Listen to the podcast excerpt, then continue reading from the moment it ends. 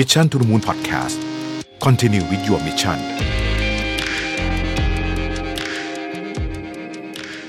สวัสดีครับยินดีต้อนรับเข้าสู่ Mission to the Moon Podcast นะครับคุณอยู่กับประวิทย์หันุสาหะครับ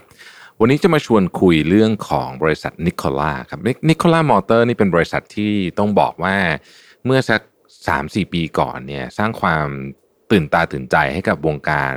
รถยนต์พลังงานทางเลือกอย่างมากนะครับ เพราะว่าต้องบอกว่า เรียกว่าออกมาแข่งกับเทสลาก็ว่าได้แถมชื่อก็ยังเป็นการล้อเลียนเทสลานะมีการ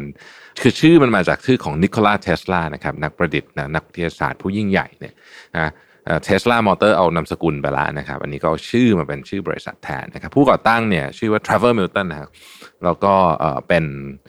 คนอายุยังอายุยังน้อยนะครับปัจจุบันอายุ 39 เท่านั้นเองนะฮะตอนแรกก็โอ้โห เรียกว่ามาฟอร์มใหญ่โตเลยทีเดียวนะครับ ประกาศว่าจะใช้ เทคโนโลยีล่าสุดเกี่ยวกับเรื่องแบตเตอรี่นะฮะที่จะมาเปลี่ยนวงการนะครับ แต่ว่าล่าสุดเนี่ยเมื่อไม่กี่วันที่ผ่านมาเนี่ยนะครับมีข้อมูลออกมาจาก Hindenburg Research ถึงสิ่งที่เขาเชื่อว่าบริษัทนิโคล่ากำลังทำอยู่เนี่ยเป็นเรื่องที่ปลอมนะฮะแล้วก็ claim overclaim ไปเยอะมากๆ หุ้นของ Nikola เนี่ยตก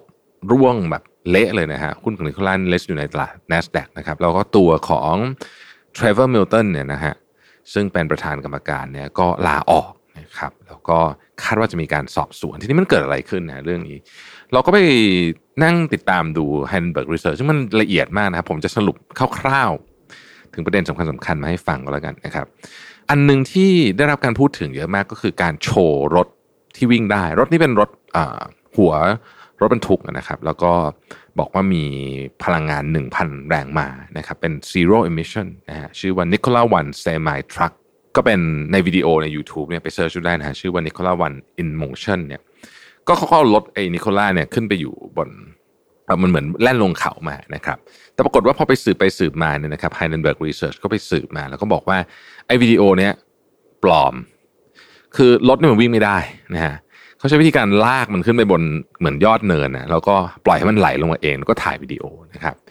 อันนี้ก็ก็เป็นคือพอข่าวนี้ออกทุกคนก็ตื่นตะลึงมาก แล้วก็การขุดคุยก็เริ่มขึ้นนะครับเขาค้นพบว่าเทคโนโลยีที่บอกว่าใช้ในแบตเตอรี่เนี่ยจริง ๆ มันไม่มีมันไม่เคยเกิดขึ้นนะฮะเทคโนโลยีที่ทางบริษัทนิโคล่าอ้างเนี่ยนะครับ แถมซ้ำร้ายไปกว่านั้นเนี่ยนะครับยังค้นพบว่าผู้อำนวยการฝ่ายแบตเตอรี่ของบริษัทเนี่ยนะฮะเคยถูกสอบสวนนะครับ เรื่องที่ว่าเอาเงินไปใช้เกี่ยวกับเรื่องของการซื้อบริการด้วยนะฮะหลังจากที่เรื่องแบตเตอรี่ตอนแรกเนี่ยพังไปนะฮะนิโคล่าก็ประกาศแพลนใหญ่โตเลยนะครับ ว่ากำลังจะร่วมมือกับ General Motors นะฮะในการผลิตรถยนต์ที่เป็น next generation เป็นแบบ คือโหเคลมใหญ่โตมากนะต้องไปอ่านในข่าวก็จะรู้สึกโห GM มาร่วมด้วยเนี่ยธุรกิจต้องดีมากแน่ๆเลยนะครับแต่ในความเป็นจริงเนี่ยนะครับ GM ไม่ได้ลงเงินสักบาทเดียวนะฮะแล้วก็ไม่ได้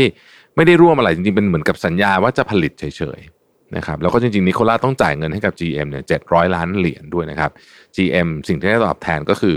หุ้นมูลค่า 2,000 ล้านเหรียญนะฮะเราก็มี EV เครดิตมีอะไรอย่างเงี้ยนะครับสิ่งน่าสนใจก็คือบริษัทนี้เนี่ยไม่เคยมี Product เลยนะฮะ Product ยังไม่เคยมี Product ขายสักชิ้นเลยนะครับแต่ว่าจดทะเบียนในตลาด NASDAQ เนี่ยแล้วในจังหวะที่ราคาสูงที่สุดเนี่ยนะฮะมูลค่าหุ้นของนิโคล่าเนี่ยขึ้นไปสูงถึง 34,000 ล้านเหรียญสหรัฐ ซึ่งแบบว่ามัน Amazing มากเลยนะฮะในขณะที่เขาพูดถึงเรื่องไฮโดรเจนด้วยนะฮะคือใน business model ของ Nikola เนี่ยบอกว่าเขาจะสามารถชนะคนอื่นได้ด้วยด้วยการผลิตไฮโดรเจนที่มีราคาต่ำกว่าเอามาใช้นะครับปรากฏว่าพอสืบไปสืบมาเนี่ย Hindenburg Research ก็พบว่า Nikola ไม่เคยผลิตไฮโดรเจนอะไรเลยได้ทั้งนั้นนะครับ แล้วในที่สุดเจ้าตัว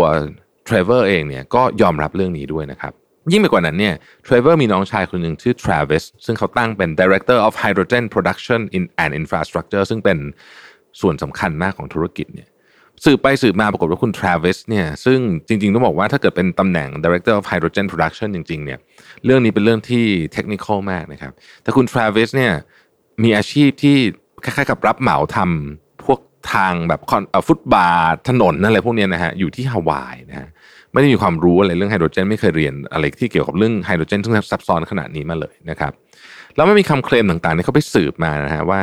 มันไม่จริงยกตัวอย่างเช่น Nikola บอกว่าที่เฮดค q อเตอร์ของเขาเนี่ยมีพลังงานแผงพลังงานแสงอาทิตย์นะก็ปรากฏว่ามีคนเอาภาพถ่ายจากทางอากาศมา ก็พบว่าไม่มีไม่มีอยู่จริงนะครับไม่มีไอ solar panel นี้อยู่จริงนะครับหรือมีอีกเรื่องหนึ่งที่น่าจะเป็นเรื่องสำคัญมากก็คือ ตัว Trevor เนี่ยนะครับบอกว่า Nikola เนี่ยทำพวกชิ้นส่วนต่างๆ เองเป็น proprietary เหมือนเหมือนคล้ายๆ กับว่าเวลา Apple บอกว่าเทคโนโลยีบางอย่างเป็น proprietary ของเขาเนี่ยนะฮะแต่คนพบว่าหลายอย่างที่เอามาโชว์เนี่ยจริงๆเป็นของบริษัทอื่น อย่างในกรณีหนึ่งเนี่ยเขาไปเจออินเวอร์เตอร์ซึ่งเป็นของบริษัทชื่อ Cascadia นะครับแล้วในวิดีโอที่โชว์ product เนี่ยที่บอกว่าเป็น in-house inverter เนี่ยก็เหมือนเอาสติ๊กเกอร์ไปปิดทับไอโลโก้ของบริษัท Cascadia นี้ไว้นะครับ ในเดือนกรกฎาคมที่ผ่านมานี้เองนะครับเทรเวอร์เนี่ยก็บอกว่า Nikola เนี่ยกำลังจะมีรถยนต์รถ truck นะครับที่ชื่อว่า Tre Truck เนี่ยนะฮะออกมาจากโรงงานที่เยอรมนีกำลังจะออกมาละ 5 คันนะครับ แต่ปรากฏว่า partner ที่เขาบอกว่าเป็น partner ของเขาคือ Bosch ที่เยอรมันเนี่ยบอกว่าไม่มีผลิตรถอะไรทั้งนั้นนะฮะออกมานะครับก็ปรากฏว่าข่าวเขาก็ก็กลายเป็นข่าวลวงไปหมดเลย นะครับในขณะที่คุณเทรเวอร์เนี่ยพอบริษัทจดทะเบียน IPO ได้เนี่ยก็ขายหุ้นของตัวเองออกไปนะครับ 70 ล้านเหรียญนะฮะแล้วก็ไปซื้อคฤหาสน์ไปซื้อเครื่องบินต่างๆนานาเหล่านี้นะครับ ซึ่งก็หลายคนก็บอกว่าเอ๊ะถ้าเปรียบเทียบกับ Elon Musk ซึ่งดูเหมือนว่าเขาจะเป็นคนที่เป็นคู่แข่งเขาเนี่ยนะฮะ Elon Musk ไม่เคยขายหุ้นตัวเองเลยนะฮะล่าสุดก็หุ้น Nikola นี่ก็ตกแบบ ดิ่งเหวนะฮะแล้วก็ยังไม่มีทีท่าว่าจะฟื้นนะครับ บรรดาคนที่เคยลงทุนในนี้ก็ทยอยขายหุ้นออกมานะครับเคสนี้เนี่ยเพื่อมีรายละเอียดเพิ่มเติมผมจะมาเล่าให้ฟัง แต่มันน่าสนใจที่ว่าบริษัทนี้เนี่ยไม่มีไรายได้ ไม่เคยมี Product จริง ๆ เลยเนี่ยนะครับที่ที่ออกมาผลิตขายจริงๆนะครับ แต่ว่าสามารถเข้าไปจดทะเบียนในตลาดหลักทรัพย์ แถม valuation สูงสุดเนี่ยมูลค่าถึง 34,000 ล้านเหรียญนะประมาณเกือบเกือบล้านล้านบาทได้นะครับ ผมมันเป็นเรื่องที่อัศจรรย์จริงๆนะครับต้องติดตามต่อไปเพราะว่าตอนนี้การสืบสวนสอบสวนเนี่ยเพิ่งจะเริ่มต้นขึ้นนะครับเดี๋ยวเราต้องดูว่าหลังจากนี้เนี่ยมีเรื่องอะไรที่จะหลุดออกมาบ้าง แต่ต้องบอกว่า โอ้โห เรื่องปีนี้นี่พวก corporate scandal นี่มันเยอะจริงๆนะฮะต้องต้องคอยระมัดระวังนะครับ เวลาใครจะไปลงทุนโดยเฉพาะ นักลงทุนไทยที่ไปลงทุนในหุ้น NASDAQ นี่ก็มีเยอะนะครับ ก็ต้องระวังเรื่องพวกนี้ด้วย นี่เป็นหนึ่งในบริษัทที่เหมือน Theranos อะฮะเหมือน Theranos ของ Elizabeth Holmes คือโอ้โหแบบ มาฟอร์มดีมาก แต่ในที่สุดก็นั่นแหละครับ เป็นอย่างที่ว่า ขอบคุณที่ติดตาม Mission to the Moon นะครับ สวัสดีครับ Mission to the Moon Podcast Continue with your mission